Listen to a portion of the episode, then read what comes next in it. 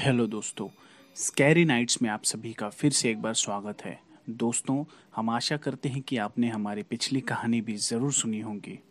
अगर नहीं सुनी है तो अभी हमारे चैनल में जाइए और बाकी की कहानी सुनिए।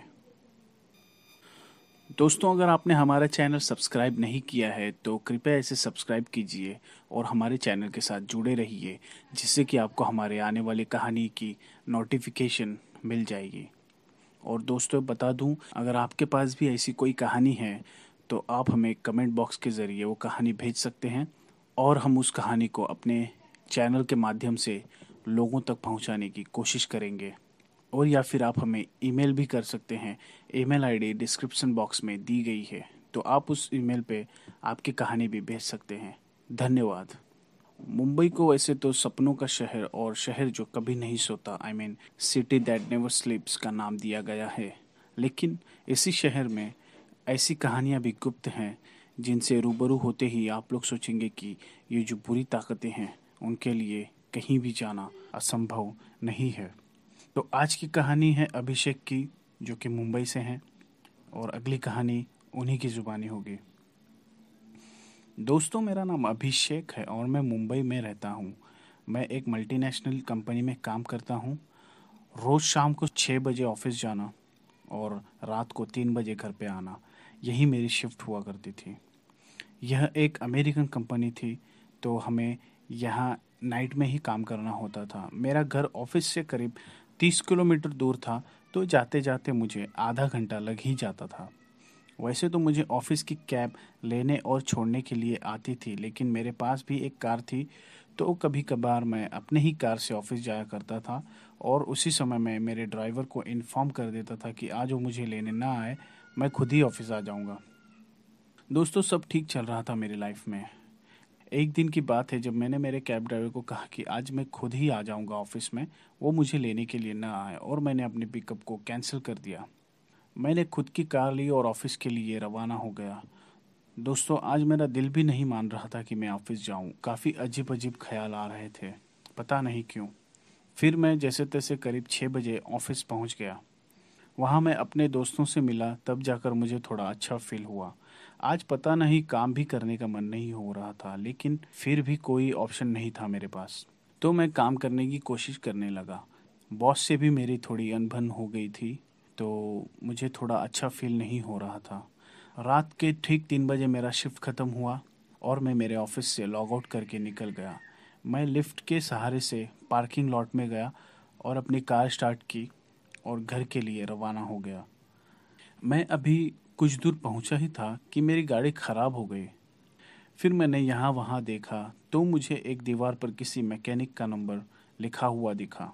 फिर मैंने उस नंबर पर फ़ोन किया और वो मैकेनिक करीब 20 मिनट में आ गया और गाड़ी को ठीक करते वक्त बोला कि, गाड़ी में तो कुछ भी नहीं खराब हुआ है। मुझे अचरज लगा। मैंने कहा, अरे, लेकिन मेरी गाड़ी तो खुद ब खुद बंद हो गई है। तब उस मैकेनिक ने बताया कि, साहब, यहाँ पे सामने ही एक कब्रिस्तान है। आप यहाँ ज़्यादा देर न रुके, वरना कुछ भी हो सकता है। तो मैंने उस मैकेनिक को पचास रुपये दे दिए और वहाँ से चला गया। आगे जाकर मैं एक आर्य कॉलोनी आगे जाकर मैं एक कॉलोनी में पहुँचा।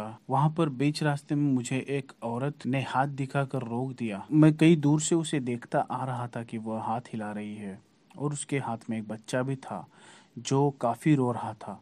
वो बच्चा कुछ चार से पाँच साल का होगा। मैंने गाड़ी रोक दी और फिर उस औरत को देखकर कहा कि ये बच्चा क्यों रो रहा है इतनी ज़ोर ज़ोर से? फिर वो औरत बोली कि, साहब इस बच्चे ने तीन दिन से कुछ नहीं खाया है, ना ही मैंने कुछ खाया है। वैसे तो मैं हमेशा कुछ न कुछ अपने पास खाने के लिए रखता ही था, लेकिन उस वक्त मेरे पास कुछ भी नहीं था खाने के लिए। तो मैंने अपने वॉलेट से सौ रुपये निकाले और उस औरत को दे दिए और कहा कि आप कुछ खा लेना और अपने बच्चे को भी खिला देना और अपना ध्यान रखना। वो औरत के चेहरे पर हँसी तैर गई और बोली, साहब, यहाँ पर मुझे और मेरे बच्चे को देखकर कोई भी गाड़ी नहीं रुका था लेकिन आपने मेरी मदद की। आप जैसे आदमी बहुत कम होते हैं, भगवान आपकी लंबी उम्र करे। फिर मैंने उस औरत से कहा, अगर आपको कहीं जाना है तो मैं आपको छोड़ देता हूँ। लेकिन वह औरत बोली कि, नहीं साहब, मैं यहीं रहती हूँ, अपने बच्चे के साथ। मैंने फिर उस औरत को पूछा कि, आपके पति कहाँ है?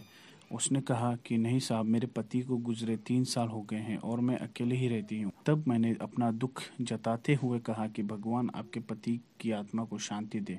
ऐसा कहकर मैं वहाँ से चला गया। ऐसा मेरे साथ करीब एक हफ़्ते तक हुआ, क्योंकि मैं एक हफ़्ते के लिए अपने खुद के ही कार से ऑफ़िस आया जाया करता था और वो औरत मुझे रोज़ दिखती थी, वही बच्चे को साथ में लिए और फिर मैं उसको कुछ न कुछ पैसे देकर वहाँ से चला जाता था। दोस्तों, एक हफ़्ते बाद मैं अपने कंपनी के कैब से ऑफ़िस आया जाया करने लगा। तो एक दिन की बात है, जब मैं मेरे ऑफ़िस में अपने ऑफ़िस के कैब से कंपनी जा रहा था, तब मेरी कैब वही रास्ते से कंपनी जा रही थी। तब मैंने यहाँ वहाँ उस औरत को ढूंढा, पर वो मुझे कहीं नहीं दिखी। तब मैंने सोचा कि वो औरत कहाँ गई होगी। तो मैं कंपनी में चला गया, अपना काम ख़त्म किया मैंने और रात के तीन बज गए। मैंने अपना कंप्यूटर शट डाउन किया और फिर पार्किंग में चला गया अपने कैब के लिए। तो मेरा ड्राइवर जो था, उसने मेरी कैब को उस रास्ते से नहीं लिया, जहाँ मुझे वो औरत दिखती थी, बल्कि उसने वो रास्ता मोड़कर दूसरे रास्ते से लिया। उतने में मैंने उस ड्राइवर को कहा कि, अरे, आप इस रास्ते से चलिए ना। तो उस ड्राइवर ने कहा, क्यों साहब, आपको अपनी ज़िंदगी प्यारी नहीं है क्या? मैंने सोचा कि ये ऐसी बातें क्यों कर रहा है? तो मैंने कहा, क्यों? क्या हो गया? आप ऐसा क्यों बोल रहे हो? तब उस ड्राइवर ने बताया कि साहब, उस रास्ते पर एक औरत और उसके बच्चे की आत्मा घूमती है। इस जगह के कई लोगों ने उसे देखा है। दोस्तों, ये सुनकर तो मेरे रोंगटे खड़े हो गए। मैंने कहा, क्या आप ये क्या कह रहे हो? और आपको ये सब चीज़ कैसे पता है कि यहाँ एक औरत और उसके बच्चे की आत्मा घूमती है? तब उस ड्राइवर ने कहा साहब, मैं यहीं रहता हूँ। जंगल के बगल में एक छोटी सी बस्ती है। वहीं मेरा घर है। लेकिन मैं रात में तो क्या, दिन में बारह के बाद भी इस रास्ते पर नहीं गुजरता। यह सब सुनकर मेरी तो बोली ही बंद हो गई। फिर मैंने उस ड्राइवर से कहा कि आपको पता है कि वो औरत के साथ क्या हुआ था? तब उस ड्राइवर ने बताया छः या सात साल पहले की बात है। वह औरत और उसका पति था। वो दोनों हमारे बस्ती में रहने आए थे नए नए पति किसी फैक्ट्री में हेल्पर का काम करता था और औरत घर पर ही रहते थे। शायद पति की आमदनी इतनी नहीं थी कि इनके महीने का गुजारा हो सके। तो इसका पति काम पर से आकर कुछ भंगार चुनकर अपना गुजारा करता था। हम सब उसे देखकर कहते थे कि यह आदमी तो मेहनती है। फिर कुछ साल बाद उनके घर एक बच्चे ने जन्म लिया। लेकिन शायद वक्त को कुछ और ही मंजूर था। एक दिन की बात है, हमारे बस्ती में किसी के घर से बीस हज़ार रुपये कैश और एक मोबाइल चोरी हुआ था। बहुत पता करने के बाद पता चला कि उसी के पति ने वो चुराया है। लेकिन उसने अपनी पत्नी को नहीं बताया था। जिसके घर ये चोरी हुई थी, वह पॉलिटिशियन था। तो उसने उसके पति को पकड़कर जेल में डलवा दिया और पुलिस ने उसे इतना मारा इतना मारा कि उसकी मौत वहीं हो गई। यह सुनकर वह औरत रोने लगी और फिर कुछ दिनों बाद वो हमारे बस्ती में काम ढूँढने लगी। लेकिन उस पॉलिटिशियन ने पहले ही सबको मना कर दिया था कि उसे कोई भी काम न दे। और जिस किसी ने उसे अगर काम दिया तो उसे बस्ती से निकाल दिया जाएगा।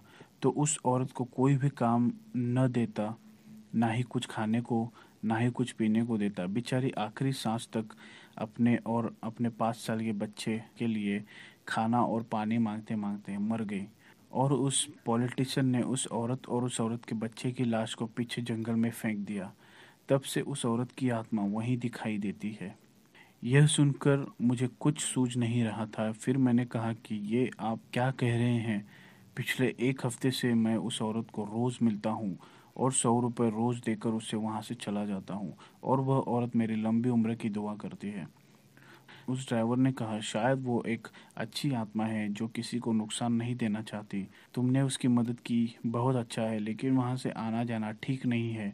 यह सुनकर मैं काफ़ी डर गया। फिर मैं अपने घर पहुँच गया और उस दिन के बाद मैंने उस रास्ते से जाना बंद कर दिया। दोस्तों, आशा करता हूँ कि आपको ये कहानी अच्छी लगी होगी। अगर आपको ऐसी और कहानी सुननी है तो हमारे चैनल को सब्सक्राइब कीजिए और हमारे साथ जुड़े रहिए। आप सभी का धन्यवाद।